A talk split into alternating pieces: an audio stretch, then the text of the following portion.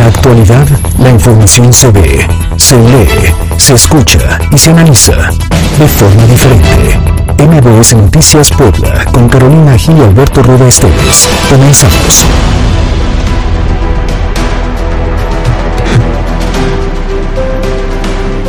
La renovación de Morena despertará los demonios más agresivos de la política en Puebla. Sea como sea, Morena es la primera fuerza política de México y de la entidad poblana. A pesar de ser un partido prácticamente nuevo, pues está por cumplir una década, su desintegración al interior llegó para quedarse. Aquellas tribus que antes se observaban y que se criticaban en el PRD, donde entre grupos se daban hasta con la cubeta, ahora se ve en Morena. Por esta razón, la renovación es la oportunidad para un reacomodo entre los grupos políticos. Nadie lo va a querer desaprovechar. Hasta el momento quien lleva mano en el proceso de renovación es Gabriel Biestro, sin embargo tiene en contra, primero, ya haber sido dirigente del partido y segundo, pues que es parte del grupo del gobernador Miguel Barbosa, quien por cierto, pues no tiene la mejor relación con la actual dirigencia ni con la local ni con la nacional, a pesar de que Mario Delgado y él son amigos. Edgar Garmendia, por su parte, buscará mantener la dirigencia a pesar de los malísimos resultados, sobre todo en la zona metropolitana el pasado 6 de junio. A su favor tiene que cuenta con pues, el respaldo de un buen sector del morenismo en la región. Pablo Salazar, por su parte, puede ser un buen perfil, no obstante carga cuestas que perdió en la elección por el distrito de Cholula, donde buscaba ser diputado local. Edson Cortés puede ser el caballo de Troya que se haga de la dirigencia ya que cuenta con el respaldo de la edil Claudia Rivera, que aunque perdió en los comicios pasados, cuenta con una estructura fuerte en la capital, así como la ve. Y finalmente Alejandro Carvajal está pujando fuerte por alcanzar la nominación y es quien tiene mayores credenciales en este momento para poder dirigir Morena, debido a que proviene de una organización popular. En 2018 ganó una posición en el Congreso local por la ola López Obradorista y en el pasado proceso electoral pues logró reelegirse ya sin tener a López Obrador ahí en las boletas. Así que pues así se está moviendo este ajedrez. Lo cierto es que, como dijo el gobernador hace unos días, cuando platiqué con él, a Morena le urge renovarse y si lo hubiese hecho desde el 2018, otra cosa hubiese sido en este 2021. Yo soy Alberto Rueda Esteves y esto es MBS Noticias. Carolina Gil y Alberto Rueda Esteves en MBS Noticias Puebla. Es lunes 5 de julio y son las 2 de la tarde con 3 minutos y me da mucho gusto saludarlos e iniciar una semana más con ustedes, recordando que tenemos una hora de mucha información y estamos transmitiendo en vivo a través de MBS Noticias Puebla por EXA 94.1 FM, la frecuencia naranja. Y como todas las tardes, me da muchísimo gusto compartir los micrófonos con mi compañero Alberto Rueda. ¿Cómo estás? Caro, ¿cómo te va? Qué gusto saludarte, muy contento, arrancando con la mejor actitud. Es el lunes, a pesar de que estamos pues, iniciando la semana. Yo te veo muy feliz, ¿no? Contentísimo. Muy, sí, muy se contenta. ve, se que no ve. veo muy contenta es a Mariana Flores. Anda desvelada. Con las desmañanadas. Sí, con las desmañanadas. Mira, ni nos hizo caso, nos ignoró Mariana Flores. Muchas felicidades, por cierto. Muchas gracias, muchas gracias. Bienvenidos a MBC Noticias, de aquí hasta las 3 con mucha información. Estamos muy pendientes eh, de la comunicación con nuestro auditorio a través de las redes sociales arroba MBS Noticias Pue, arroba Cali-Gil y arroba Alberto Rueda E. Y nuestra línea de WhatsApp 22 25 36 15 35. Estamos pendientes de todos sus mensajes para canalizarlos con la autoridad en caso de que sean reportes ciudadanos, Caro. Oye, aprovechamos también para saludar a las personas que nos siguen a través de Facebook, recordando que nuestra cuenta es MBS Noticias Puebla y que nos interesa mucho mantener la interacción con ustedes, saber su opinión y que participen a lo largo de toda la semana con los temas del día. Y justamente por eso vamos todos a opinar. Todos a opinar. Patrocinado por Cleo Universidad, líder en criminología y criminalística y técnicas periciales. 26 años formando a los mejores especialistas forenses. Inscripciones abiertas. cleu.edu.mx. Hoy en Todos a opinar, la pregunta para que participen es: ¿qué te preocupa más ante el regreso a clases presenciales? Nuestras opciones de respuesta son: A. El traslado a la escuela. B. Las medidas sanitarias. C. La convivencia entre niños. Participa a través de nuestras redes sociales, arroba MBS Noticias Pue en Twitter y MBS Noticias Puebla en Facebook. Vamos todos a opinar. ¿Te gusta estudiar la mente del criminal y la escena del crimen? Cleo Universidad, líder en criminología y criminalística y técnicas periciales. Inscripciones abiertas. Cleo.edu.mx. Presentó. Todos a opinar. Llamo a poblanos a no viajar a los lugares donde hay contagios. Puede haber cepas de contagio muy peligrosas en otros lugares. Las vacunas requieren la autorización de COFEPRIS, lo hace por control de calidad, deben estar seguros que llegaron en las temperaturas que requieren. Y ellos tomaron la decisión de llevar a cabo todos sus ajustes y de mover la fecha que tenían programada para hoy para garantizar las condiciones de seguridad. Ahora los docentes el reto que tenemos es de planear qué actividades son necesarias cuando los tengan en el salón. Nos toca arrancar con este festejo de los 200 años de una gran tradición que nace en Puebla.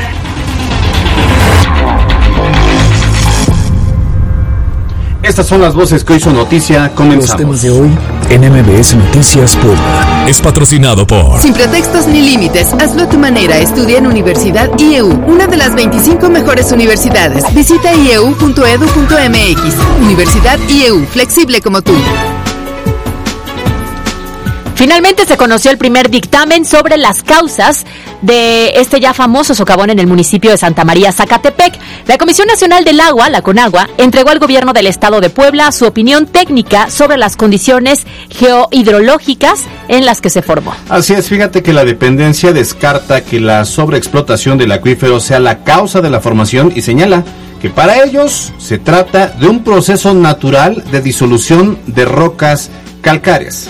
Eh, Alberto, la realidad es que yo no sé tú, o yo no sé ustedes que nos están escuchando, pero yo creo que calificar esta formación como un proceso natural es sumamente, eh, pues, increíble, ¿no? Pareciera, ¿no? Porque entonces, ¿qué va a pasar si de repente en la vía Tliscayo, que esperamos Dios no lo quiera, ¿no? O en cualquier otro Pero punto, podría, ¿no? O en el club de golf de aquí de la vista, o se genera otro socavón. Sí. Que digan que, pues, es natural, un proceso natural. Sí, me parece un poco apresurado el tipo de dictamen y, y el resultado que se tuvo, y bien lo dices, riesgoso, porque entonces podría ocurrir en En cualquier, lugar. punto, claro.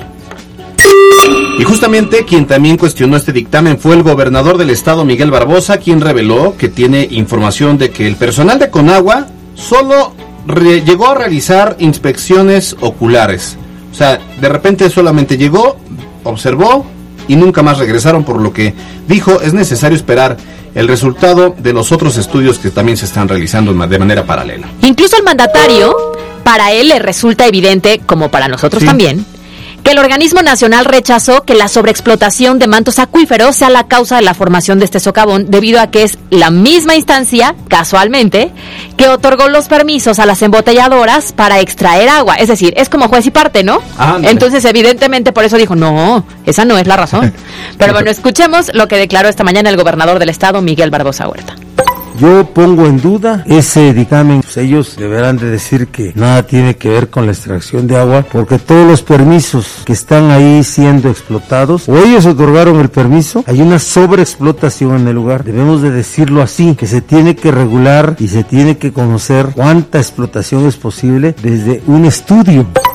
Pues ahí el tema habrá que darle mucho seguimiento. Realmente es un tema que nos ha venido preocupando porque empezó como pues hay un chiste y luego fue creciendo, fue creciendo y entonces ahora que haya este pues esta información que aparte se contrapuntea, pues ciertamente nos deja preocupados, pero esperemos que haya estudios más serios o que ya si hay un segundo estudio o un tercer estudio que concluyera lo mismo, ah, ya otra Ahí cosa sería sería. un poco más creíble, ¿no? Oye, y bueno, la parte curiosa de las cosas es, ya hay una maceta del socavón. Y ya es, bueno, Y ya es un tendencia. tema viral, Sí. efectivamente, en Atlisco. En Atlisco, Ni entonces- siquiera en la zona, ya, ya, o sea, ve a Atlisco para conocer la Sí. maceta este, del socavón. bueno, hizo ahí este productor de macetas, em- empezó a hacer algunas, vio el boom y ya ahora más bien como ya no le da para más producir más, porque tiene su chiste, pues ahora ya lo hizo como atractivo. O sea, quien va a Atlisco va y ve la maceta socavón. Pero obviamente pues es una maceta eh, redonda, es, este, en el centro pues le quitó tierra, puso dos perritos por cierto, le echa un poco de agua. es curioso esto porque el mexicano si algo tiene es... Es ingenio, Claro, tiene ingenio. En otros temas, ya habíamos hablado de la falla estructural detectada en el viaducto Juárez Cerdán, que por cierto quedará parada en esta semana, quedará, perdón, reparada en esta semana de acuerdo con el gobierno del estado, Carol. Bueno, pues resulta que esta mañana Miguel Barbosa Huerta reveló que otros cuatro puentes deberán ser intervenidos luego de encontrar afectaciones en la estructura que pone en riesgo y posiblemente se daría un derrumbe, ¿no? Entonces por eso se van a eh, evaluar, digamos, ¿no? A revisar. Estos cuatro puentes se encuentran sobre Avenida Esteban de Antuñano y Boulevard Hermano Cerdán.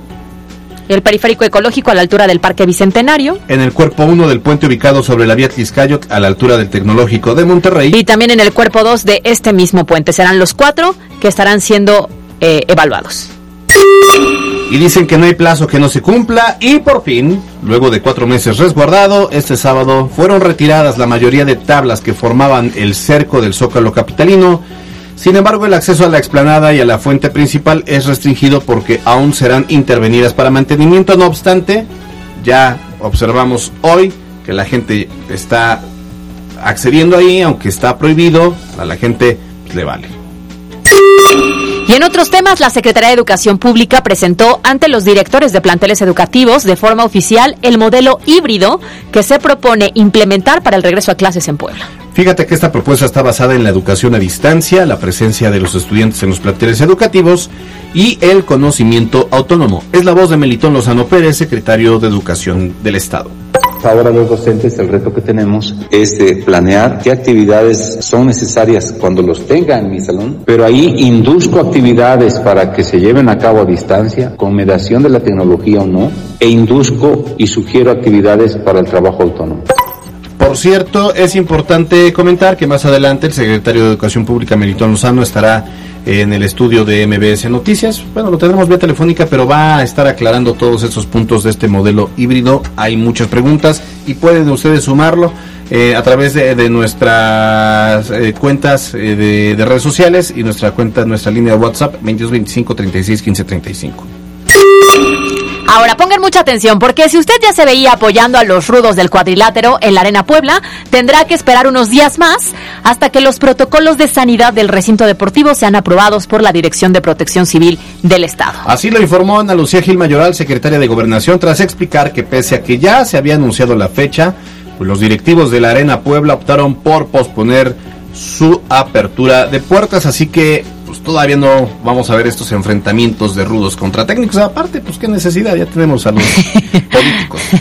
Escuchemos a la secretaria de Gobernación. El viernes yo me reuní con el responsable para explicarle qué es lo que ha quedado estipulado en los distintos decretos del Ejecutivo del Estado y ellos tomaron la decisión de llevar a cabo todos sus ajustes y de mover la fecha que tenían programada para hoy para garantizar las condiciones de seguridad.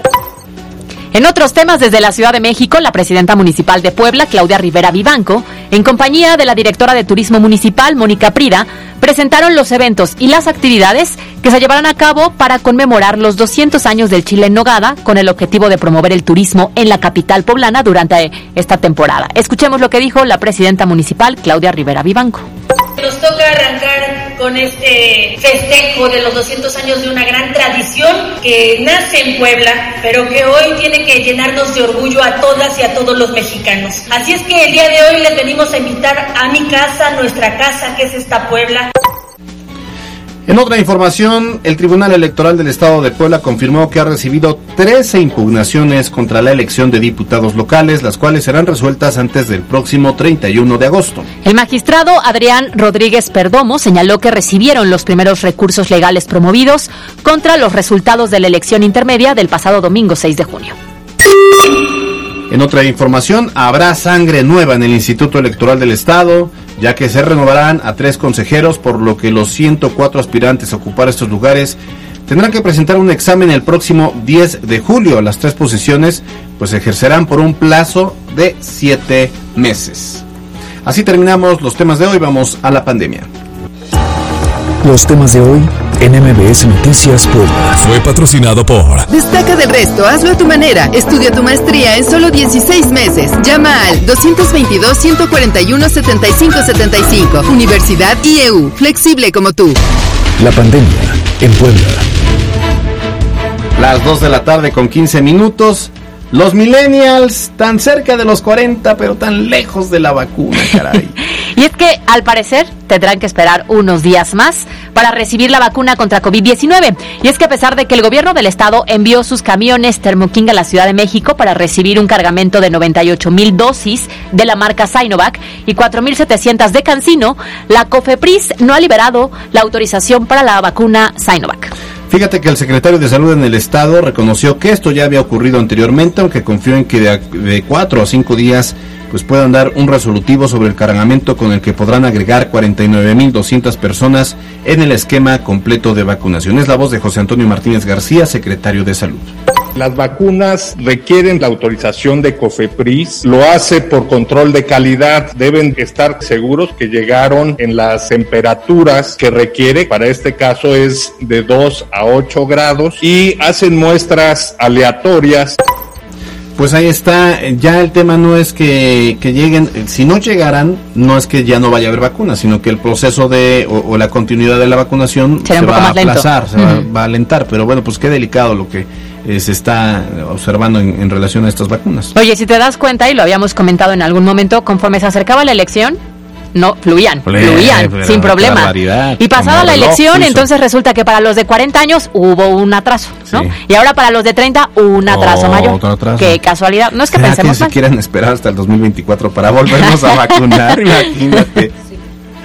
Por cierto, este fin de semana se detectaron 112 nuevos contagios de COVID-19, con lo que ya acumulamos más de 87 mil casos de la enfermedad durante estos 16 meses de pandemia. Y aunque no es momento de bajar la guardia, la Secretaría de Salud del Estado reveló que de sábado a domingo no hubo fallecimientos por la enfermedad, con lo que este día se convirtió en el segundo sin decesos por la pandemia. Y pese a que el Consorcio Mexicano de Vigilancia Genómica informó que Puebla era uno de los estados con presencia de la variante Delta, el secretario, el secretario de Salud en Puebla, José Antonio Martínez García, descartó la presencia de, este, de esta variante del coronavirus en la entidad, pues indicó que el INDRE hasta el momento no ha encontrado más que dos variantes inglesas y una posible brasileña aquí en territorio poblano. Alberto, ya es importante recordar que es justamente este instituto, el INDRE, el que da los detalles sobre las nuevas cepas. Sin embargo, el gobernador de Puebla, Miguel Barbosa, pidió a la ciudadanía no viajar a lugares, le repito, no viajar a lugares que registran incremento de casos de contagio, ya que se podría provocar este tercer repunte de cifras que tanto nos han advertido en los últimos meses. El mandatario llamó a quedarse en casa durante las vacaciones de verano para evitar la importación de estas nuevas cepas al Estado. Escuchemos lo que declaró el gobernador. Llamo a poblanos a no viajar a los lugares donde hay contagios. Puede haber cepas de contagio muy peligrosas en otros lugares y vienen a nuestro estado en esa condición. Los llamo a eso, los llamo a la responsabilidad. Oye, pues ahí está el llamado, ¿no? Entendemos que son vacaciones de verano. Sí. ¿Sabes cuál es el problema? Que no viajar a lugares donde se está desarrollando este tercer pico, digamos, Claro. de contagios. Estamos hablando en muchas ocasiones de las playas. Estamos hablando de zonas como Quintana Roo, como Campeche, como Baja California, ¿no? ¿Dónde? En verano, ¿a dónde vas? A la playa. Sí, y fíjense, a ver, aquí en Puebla hay una estabilidad. Eso no debe eh, generar mucha confianza, un exceso de confianza. Pero supongamos que se quieren ir a Veracruz. Ya no digas a Los Cabos o a. Veracruz. Ya en Veracruz el semáforo ya va hacia arriba, hacia el rojo. Llega, de hecho, Jalapa el fin de semana decían era eh, la ciudad con mayor número de contagios, o sea, la, la ciudad con mayor riesgo. Entonces pasas por Jalapa, llegas a, a Veracruz, a Boca del Río, Antón Lizardo, son zonas donde ya hay un nivel más alto de contagio. Entonces tú vas confiado porque en Puebla ya hay una estabilidad, llegas allá, de repente ya no, eh, ya te quitas el cubrebocas, ya no mantienes la sana distancia y es ahí donde se pueden generar estos repuntes. Entonces Claro. ahí va enfocado el llamado y obviamente si sales a otros países como Sudamérica donde todavía no hay control de la pandemia puedes provocar la tercera ola. Por eso la recomendación de quedarse en casa, evitar en esta ocasión el periodo vacacional fuera de Puebla. Así es. Son exactamente las 2 de la tarde con 20 minutos. Si les parece bien, vamos a un corte y regresamos. No olviden, tenemos entrevista con el secretario de Educación, Melitón Lozano. Estás escuchando MBS Noticias Puebla con Carolina Gil y Alberto Rueda Esteves. Información en todas partes. En un momento regresamos. MBS Noticias Puebla con Carolina Gil y Alberto Rueda Esteves. Información en todas partes. Continuamos. Son las 2 de la tarde con 24 minutos. Caro, ¿te acuerdas tu primer día en la universidad? Sí, sí, me Padre, acuerdo, ¿no? claro. Sí. Como que padre el primer día, nervios, ¿no? sí, claro. Eh, eh, en mi caso, por ejemplo, toda mi vida estudiantil hasta la prepa estuve en la misma escuela. Ah, Entonces fue realmente el primer cambio, muy de fuerte de entorno y comunidad llegar a la universidad. O sea, eras tan niña que te metieron en un internado desde primaria, secundaria, bachillerato. y. No, todo lo contrario. Pero la verdad siempre el primer día padre, implica mucha claro. emoción, nervios y adaptarte a muchas Sí. cosas, ¿no? Ha- Hablar de estudios de licenciatura siempre es bien emocionante ya que pues es el inicio de una nueva etapa para los jóvenes y también para los padres, ¿eh? Ya que ahí van a observar el crecimiento profesional de su hija o de su hijo. Por eso hoy hablamos con Enrique Santamaría de Universidad Madero para que pues nos hable de las ventajas de estudiar una licenciatura ahí en la. Enrique Santamaría, qué gusto saludarte, buena tarde. De igual manera, Carolina y Alberto, un gusto saludarlos nuevamente y a todas las personas que en este momento los están escuchando a ustedes. Al contrario, gracias por estar con nosotros, sobre todo para platicar con los jóvenes que nos están escuchando en este momento y que están pues identificando algunas universidades, pro- probablemente los programas de estudio para tomar una muy buena elección. Entonces, ¿qué ofrece la UMAD y por qué la ventaja de estudiar con ustedes? Claro que sí, Carolina, como lo estaba mencionando usted al inicio, pues el hecho de poder platicar con aquellos chicos que están egresando o que ya egresaron el año pasado, porque bueno, estamos hablando que nosotros pues estamos abiertos a recibir a todos aquellos que están interesados en continuar sus estudios de bachillerato hasta la universidad. Entonces, esto que platiquemos es para todos, tanto los chicos como los mismos papás, aquellos preocupados de saber qué instituciones pueden brindar las mejores opciones en su preparación pues claro, Universidad Madero, lo más principal que les quiero contar el día de hoy es que contamos con planes de estudios en SEP Federal, una super renovación que tuvimos.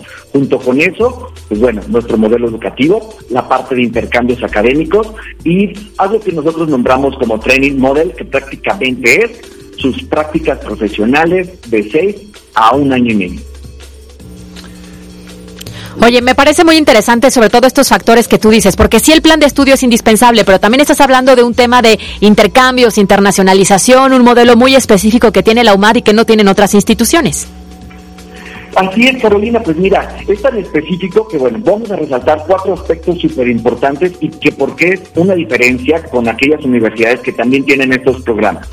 Lo principal es que bueno, pueden estudiar en universidades de Europa, Canadá, Estados Unidos y Latinoamérica. De ahí, pues pueden hacer intercambios durante toda la carrera. No está limitado a uno. Realmente se pueden ir, si gustan, un año completo. Un ejemplo, hay quienes de repente dicen, yo me quiero ir a Europa, a una España, y de ahí me quedo y de una vez hago uno en Italia, una Alemania o Francia. Finalmente pueden eh, estar ahí. O decir, ¿sabes qué? Me encanta Europa y el siguiente año me quiero ir a Canadá o me voy hasta Latinoamérica. Entonces nosotros todas las opciones de movilidad las tienen en cuestión de universidades. Tres, pues bueno, ya que vamos a ir a diferentes lugares, pues pueden practicar los idiomas, el inglés, el francés, el alemán, el italiano, o dependiendo de donde se quieran ir. Cuatro, y creo que esto es súper importante para los papás que nos escuchan.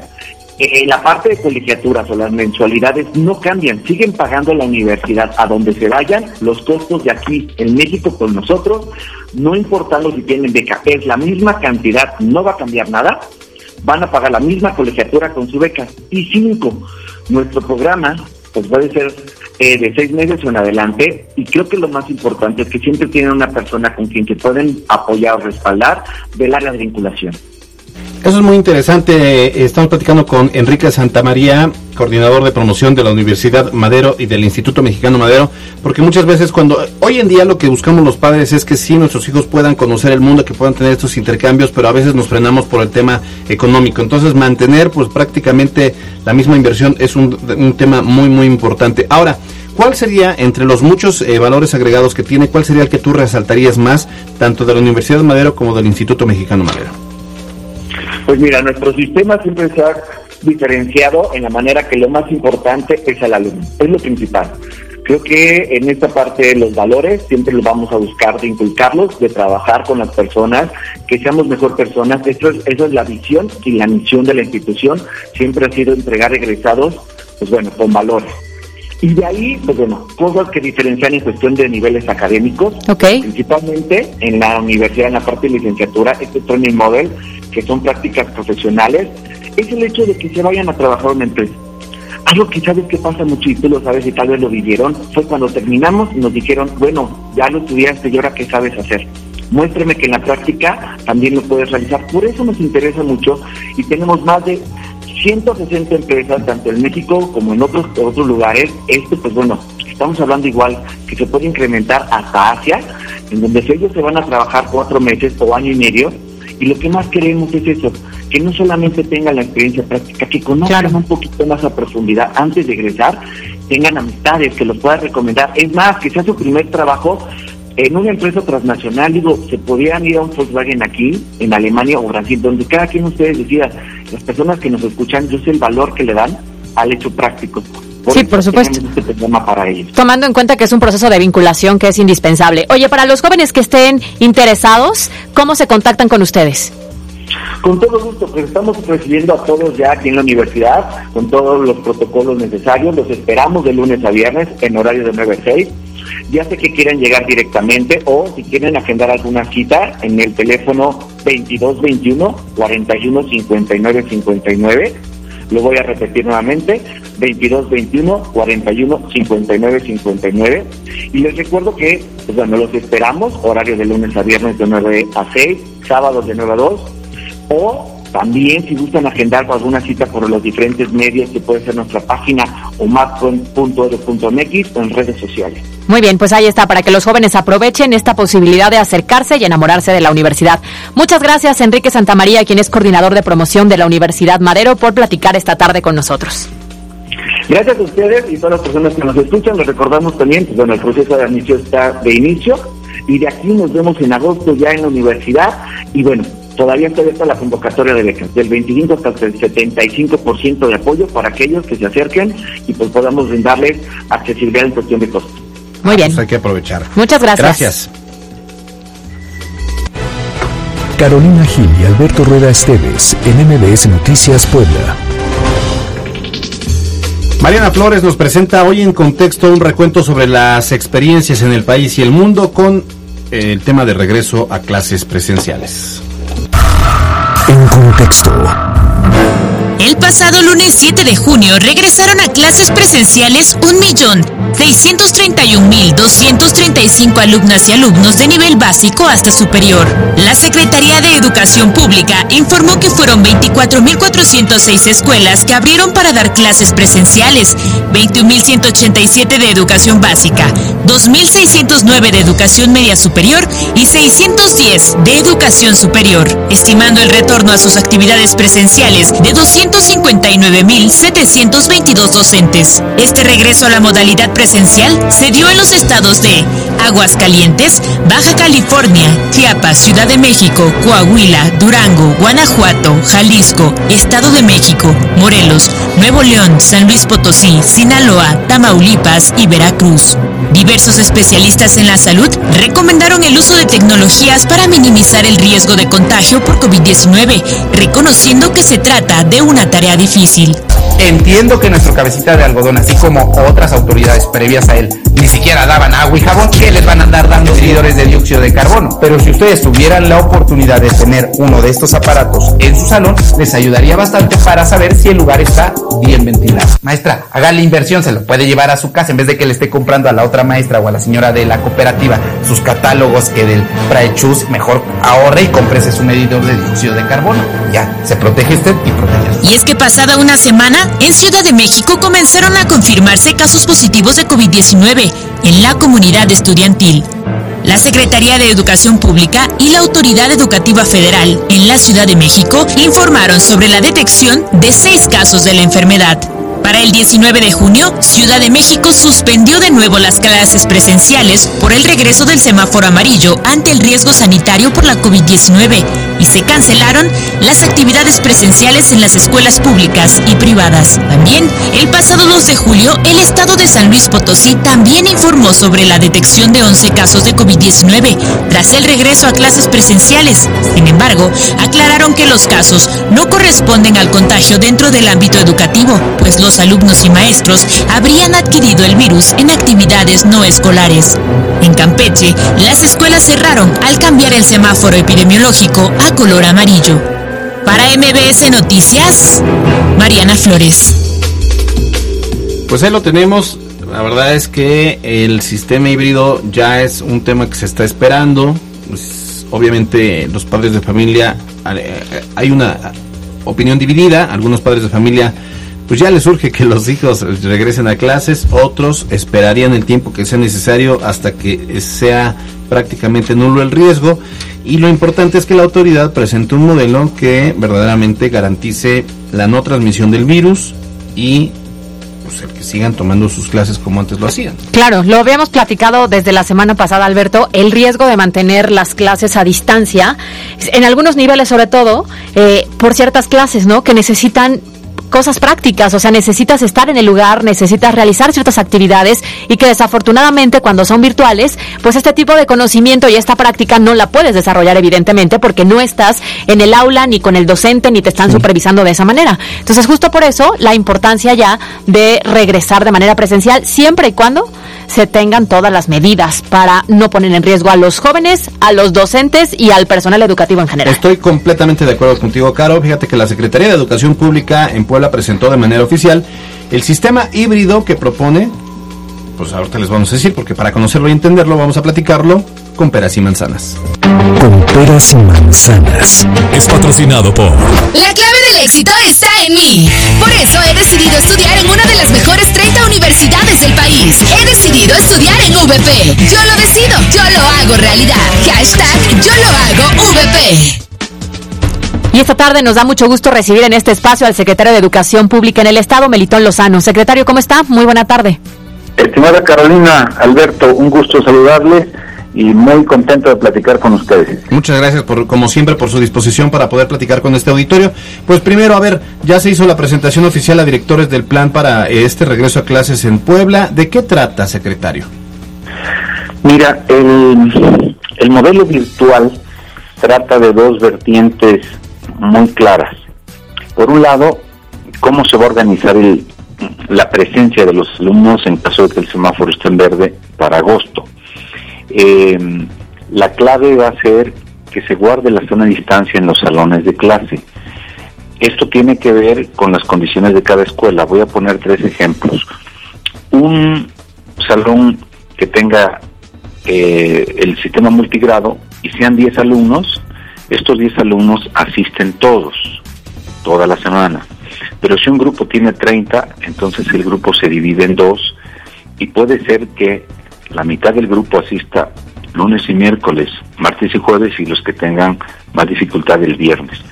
Pero el otro esquema que se está explorando es que la mitad del grupo asista toda una semana presencial y después una semana a distancia y la otra mitad al revés. Esos son los esquemas para garantizar la sana distancia con todas las medidas de prevención ya establecidas en los protocolos.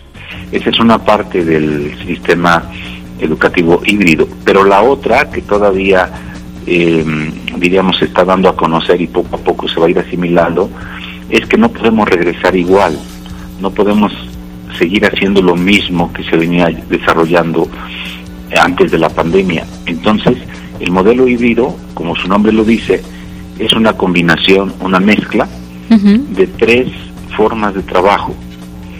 La modalidad presencial, la modalidad a distancia, mediada por la tecnología o no, y el trabajo autónomo. Estas tres modalidades de trabajo son las que conforman el sistema híbrido. Y es muy interesante porque la pregunta clave es, ¿a qué regresan los alumnos? Si regresan a hacer lo mismo que se puede hacer de a distancia, pues entonces, ¿qué sentido tiene la presencialidad? Claro. Entonces, justo es lo que estamos fundamentando y ya está una propuesta muy sólida que le hemos denominado modelo educativo híbrido en el estado de Puebla y hoy por la tarde lo ponemos a disposición para que las maestras, los maestros lo lean, las familias sepan qué les toca hacer y creo que va a ser un paso muy importante en la educación en Puebla.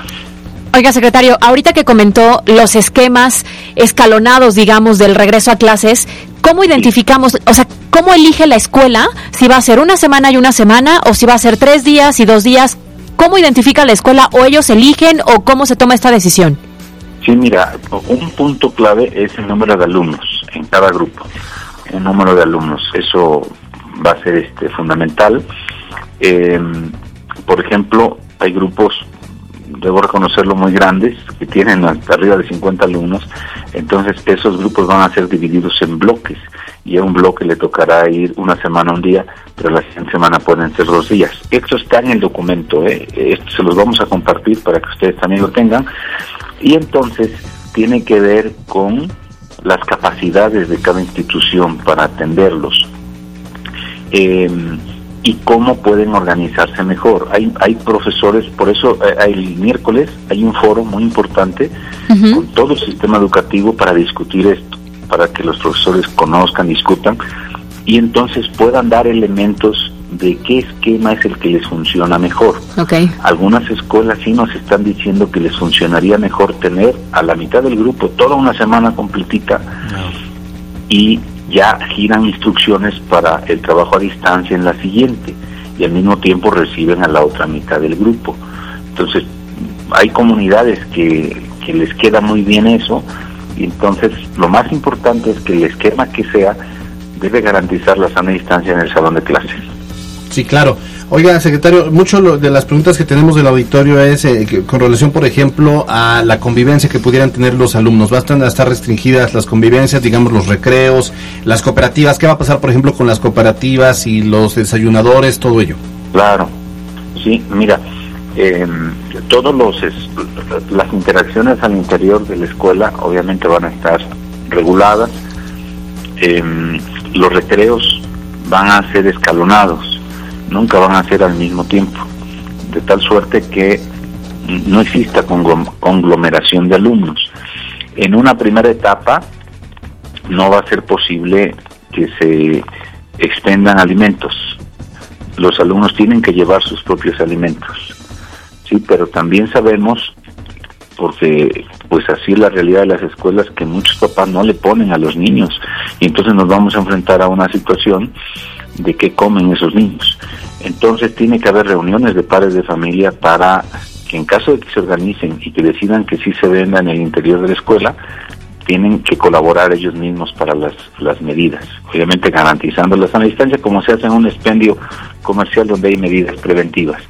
Eso creo que es claro eh, y estaremos, mm, diríamos siempre, este, tomados de la mano, trabajando de forma conjunta para que las cosas funcionen, ¿no? Sabemos que estamos frente a una realidad nueva que no hemos vivido y que nos exige mucha coordinación, mucha solidaridad, mucho trabajo en equipo.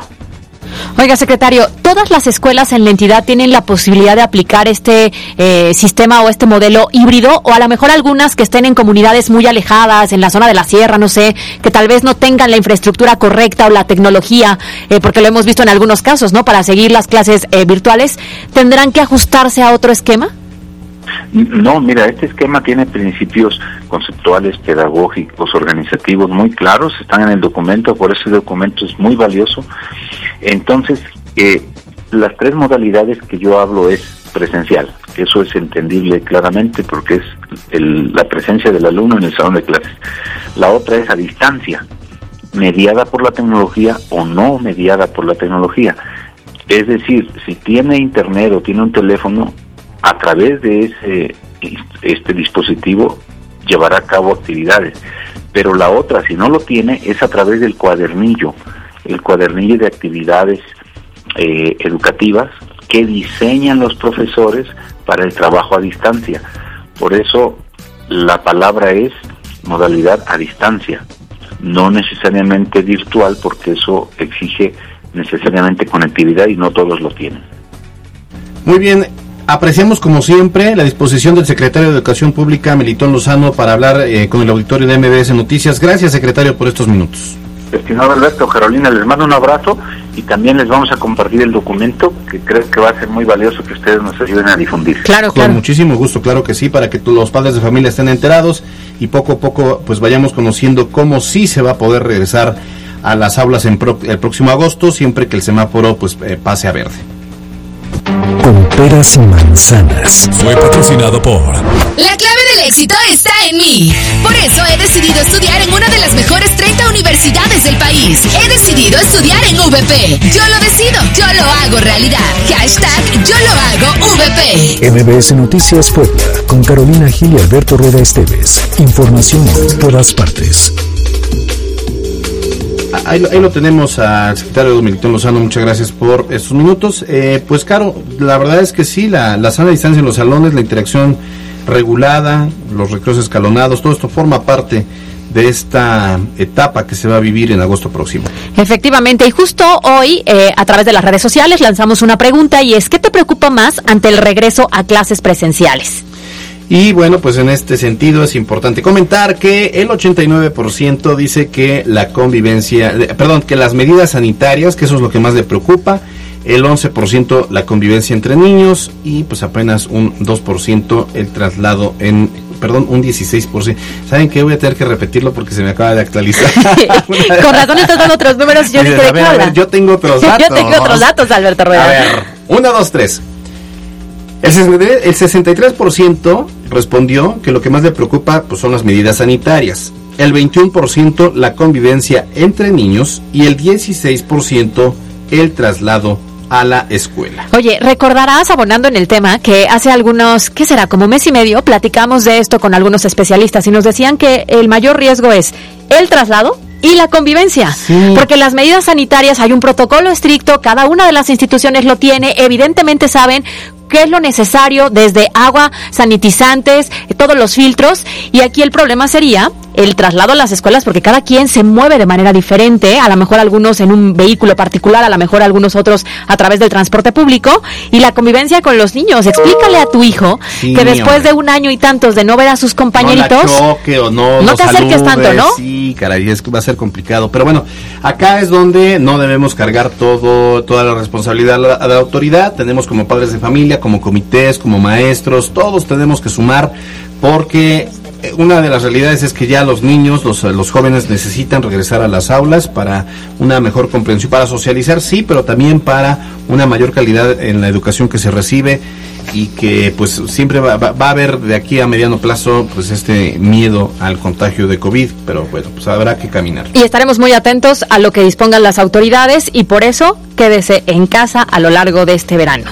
Vámonos ahora a los deportes en la cancha con Miriam Lozada. MBS Noticias Puebla. Con Carolina Gil y Alberto Rueda Esteves. En la cancha. Con Miriam Lozada. Muy buenas tardes, Caro Alberto. Iniciamos con la información deportiva. Un total de cuatro casos de COVID se registraron este fin de semana en la concentración del equipo Puebla, por lo que no se pudo disputar el pasado domingo el primer partido de preparación que tenían pactado frente a Toluca. Fueron tres jugadores y un miembro del staff quienes se encuentran contagiados y por fortuna son asintomáticos.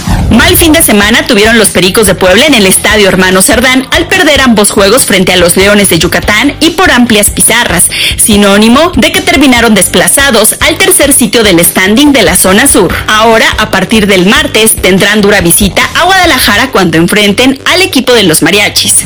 El lanzador poblano César Vargas está contemplado dentro del roster que participará en los próximos Juegos Olímpicos de Tokio y donde el actual pelotero que milita en la liga japonesa buscará tener una buena participación representando a nuestro país en tierras orientales. En partido disputado la noche del sábado en Los Ángeles, México derrotó sin problemas cuatro goles a cero a la selección B de Nigeria, donde la noticia fue el estreno como goleador de Rogelio Funes Mori, quien luego de recibir la naturalización mexicana no perdió el tiempo y ya anotó en este partido de corte amistoso rumbo a la Copa Oro que arranca el próximo lunes para México. El resto de las anotaciones corrió a cargo en par de ocasiones de Héctor Herrera y una más de Jonathan Dos Santos. En un partido más de preparación, la selección mexicana femenil se medirá esta tarde a los Estados Unidos, la campeona del mundo, en lo que será un cotejo más para las dirigidas por Mónica Vergara, que hasta el momento y pese a tener un buen fogueo ante rivales de primer nivel, no han conseguido resultados positivos.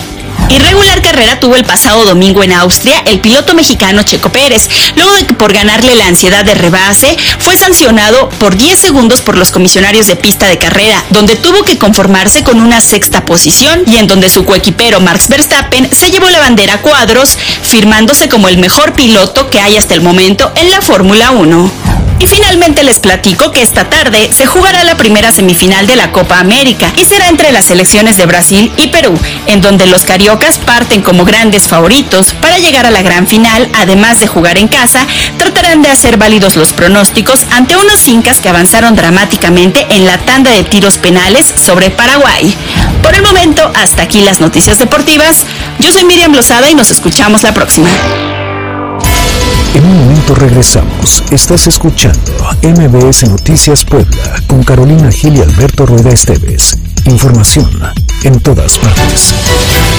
Continuamos en MBS Noticias Puebla con Carolina Gil y Alberto Rueda Esteves. Información en todas partes. Tenemos información de última hora, Caro. Efectivamente, mira, resulta que eh, nuestra compañera Angélica Melíndez de la Ciudad de México nos da a conocer que la sección instructora de la Cámara de Diputados aprueba dictámenes a favor de los desafueros de los diputados federales Mauricio Toledo y Saúl Huerta. Así es, en el caso de Toledo hubo una abstención de la diputada Claudia Pastor del PRI, pero en el caso del poblano Saúl Huerta, quien está pues acusado de abuso sexual, presunto abuso sexual contra un menor, el voto a favor de retirarle la protección legal fue unánime. Así que, pues ya se queda por fin sin desafuero. Tardaron mucho tiempo los diputados. Tres meses, ¿no? ¿Qué fue? A finales de abril cuando ocurrió Sí. toda la denuncia, Sí, sí, ¿no? En la Ciudad de México y estamos a 5 de julio, entonces prácticamente son alrededor de unos tres meses. Exactamente, exactamente. El 30 de junio, de hecho, solo asistieron dos de los cuatro diputados, así que no hubo fuero y por eso se tuvo que eh, posponer. Hoy ya se ha eh, iniciado con este proceso de desafuero para que Saúl Huerta enfrente la justicia. Pero bueno, ahí su mensaje o su eh, e- ese tema de la justicia pronta para todos, pues no es tan pronta cuando tienes fuero. Recordemos que la bandera en aquella elección era Sí. eh, a favor del desafuero. Eh, el problema es que no nos dijeron No. cuánto tardaba. ¿no? Así es. Oye, y por último, rapidísimo, la youtuber Jocelyn Hoffman, Just Stop, fue vinculada también a proceso este lunes por el delito de pornografía infantil. En continuación de audiencia, el juez de control le ratificó la medida cautelar de prisión preventiva oficiosa y regresó al penal femenil de Santa María Acatí. Oye, en este caso recordando que el fin de semana tanto la mamá como la pareja eh, subieron algunos mensajes eh, pidiendo apoyo porque dicen que está señalada por terminología y no porque ella realmente haya hecho algo por lo cual la están señalando. Muy bien, vámonos entonces ya a la chorcha informativa. La Chorcha Informativa es presentado por Hello verano, solo en Ópticas América, hasta 50% de descuento más 12 meses sin intereses. Visítanos en Angelópolis, Solesta, Arcángeles y Plaza Dorada. Aplican restricciones.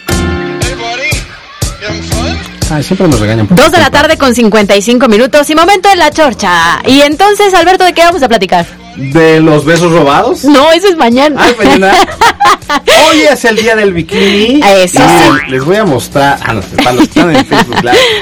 El bikini, bikinazo. Pues es. ah, oye, ima- imagínate, el bikini nació como por ahí de qué? ¿De qué década? Como de los. Hoy está cumpliendo 75, años. 75 años. Imagínate. Y entonces al principio incluso, eh, pues por el Vaticano fue declarado pecaminoso. No, bueno, el para el Vaticano todo es pecado menos sus pecados. En, en Italia y en España lo prohibieron hasta varios años después que finalmente ya se logró utilizar el bikini y hoy es una parte fundamental claro. de los días de sol, de la playa, del verano, de las vacaciones. ¿Te gustan los bikinis? No Oye. para ponerlos, para verlos. Oye, y pues sí, sí me gusta verlos, pero no comprarlos. Son carísimos. Sí son caros. Sí, sí, Una son caros. caro.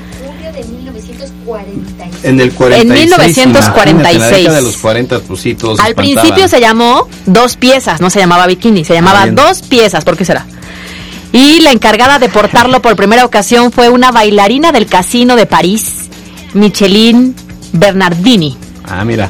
Oye, pero este, pero antes eran todavía, pues más, ¿cómo se diría? Sí, claro, más Mm, tela. Más tela, ¿no? Más- Ahora ya. cu- Cubría un poco más. Hasta, ¿cómo le dicen? Este hilo dental, ¿no? Ya es. Los, los como brasileños, ¿no? sí, Que son ándale, mucho más chiquitos. No, ya esos ya no dejan nada a la imaginación. Y tú, verdad. y tú no te gustan, ¿ok? No, Dios mío, pecado.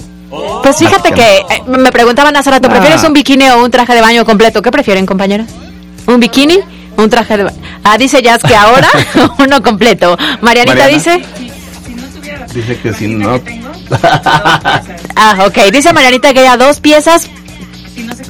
Sí, sí, si no Antes comiera de tanto comerse el pozole. Pues mira, también depende de quién lo porte, o sea, porque. ¿Alberca? Ajá, Ah, al- bueno, para alberca o mar. Si es mar, pónganse uno completo porque después Ah, puede generar sí. una ola, este, algún problema, ¿no? La verdad es que los trajes completos son mucho más cómodos, Sí, bueno, ¿no? claro. Mucho más seguros. Yo Bueno, la verdad es que ver. tengo un problema con los trajes de baño. ¿Por? No me gustan. ¿No? No, o sea, los uso, pero es como de, ay, traje de baño, no me gusta. No, no está Ponte pa- una bermuda y una Sí, playera. en de la playerita. América Y así échate a la alberca, pues qué. Con cipolite, sin no, nada. no, no, no. En estas playeras que tienen plasmado aquí a la chava con bikini. Una así. Ahora, mira, mu- mucho depende porque hay quienes han trabajado tanto su cuerpo que lo que buscan es el menor pretexto, el mínimo pretexto para poderlo presumir. Oye, si lo han trabajado tanto, Sí, claro. pero por supuesto, presúmelo. entonces, bueno, pues ahí sí aplica un bikini padre, pero puede ser, a ver, como Sí, todo. claro. Te puedes poner un pantalón de mezclilla, te puedes ver, digamos, sensual, elegante o, o vulgar, si me permiten la expresión. Igual de un bikini, puede ser un bikini que puede resultar Mm. elegante, elegante, bien, padre, depende de cómo lo portes, pues. Que Depende cómo lo parte. Yo creo que lo importante es la seguridad. No, no sé si, ¿no? si la palabra fue la correcta, pero ya me Ya te estás me entendieron. ¿no? Te estás retractando. No, la- no, no me puedo retractar. Alberto Rueda siempre le aconsejo que cuando tiene duda de algún comentario, si va a entrar bien o no, me lo mande por WhatsApp y entonces ya lo validamos, pero nunca me hace caso. Es que, Aquí este, lo que está diciendo la productora tiene toda la razón. A ver, el bikini no es para ciertos cuerpos, es para quien se lo quiera poner Claro, bueno, y claro. para quien lo quiera portar con toda seguridad. La Con verdad es que, libertad, claro, a mí es- como que no me encantan porque no me siento tan segura yo en un bikini, ¿no? Y habrá Ajá. personas que veo y digo, oye, qué padre, porque su seguridad sí es ponerse el bikini y lo lucen y está A padrísimo. eso iba, en el tema de la seguridad y de cómo lo portas. Claro, mira cómo lo portas. Pero bueno, Eso creo es. que sí es una pieza que bien dices. Hoy, porque es cara? Pues porque hay muchísimos diseños, muchísimas formas. eh, viene el verano y es una moda ya muy redituable porque son o colores o estampados o con Sí. eh, ciertos apliques, ¿no? Entonces Claro. ya se vuelve eh, parte de, de tu diseño, de tu moda, de tu manera de expresarte cuando vas a la playa o cuando estás en una alberca. Usted póngaselo, aunque sea para subirse a la, a la terraza, a la Acapulco en la azotea, el Acapulco, en la azotea. Ahorita que nos están recomendando no salir de Puebla eh, a las playas Claro. por el tema de la pandemia, apliquemos Acapulquito en la azotea. Oye, pero fíjate que durante la pandemia, precisamente por este tema del confinamiento, pues eh, se elevó, por ejemplo, la venta de las alberquitas pequeñas Claro. para los niños. Entonces los sacabas al patio, agüita, y ahí se mojaban y pues ya. A los niños y a los adultos, y a ¿eh? los Yo adultos conozco había quienes también. también, pues Sí. aplicaron esa de que se ponían su traje de baño, su bikini, como sea, y pues ya, este... Oye, y eso es muy cierto, ¿eh? Hubo varios rubros que después que a, a causa de la pandemia sí incrementaron mucho las claro. ventas. Yo tengo dos sobrinitas y recuerdo que efectivamente son chiquitas, ¿no? Entonces los inflables en, en vacaciones, que ellas últimamente viven de vacaciones porque están muy chiquitas y no dimensionan el tema de la pandemia, pero qué mejor que mantenerlas entretenidas, el calorcito, el agüita. Entonces los inflables, tienes toda la razón, se incrementaron en ventas. Pues así arrancamos este lunes con la chocha informativa. Ah, yo voy a comentar. Es que ahora. mañana es el Día Internacional del Beso Robado. Mañana vamos a platicar de eso en la chorcha. Lo que pasa es que aquí se nos adelanta un poquitín. ¿Cuántos besos robaron o qué, qué aplicó más? ¿Robaron o les robaron? Mañana. Mañana les va a contar decimos. Carolina. Ya hicimos de tu vida un reality show aquí de. La gente ha de pensar, este, aquí van también, eh, exhibiendo. ¿Alguien no quiere patrocinar esa sección? La, La vida de chocha. Carolina. Nos vemos, Yasmin Tamayo, Mariana Flores, Julio Gómez. Adiós, Caro. Nos vemos mañana en punto de las dos. Que tengan bonita tarde. Bye bye. Adiós. La Chorcha Informativa. Fue presentado por Ópticas América. Ven y disfruta de grandes rebajas en lentes solares y oftálmicos. Visítanos en Angelópolis, Solesta, Arcángeles y Plaza Dorada. Usted está informado. Esto fue MBS Noticias Puebla con Carolina Gil y Alberto Rueda Esteves. Información en todas partes.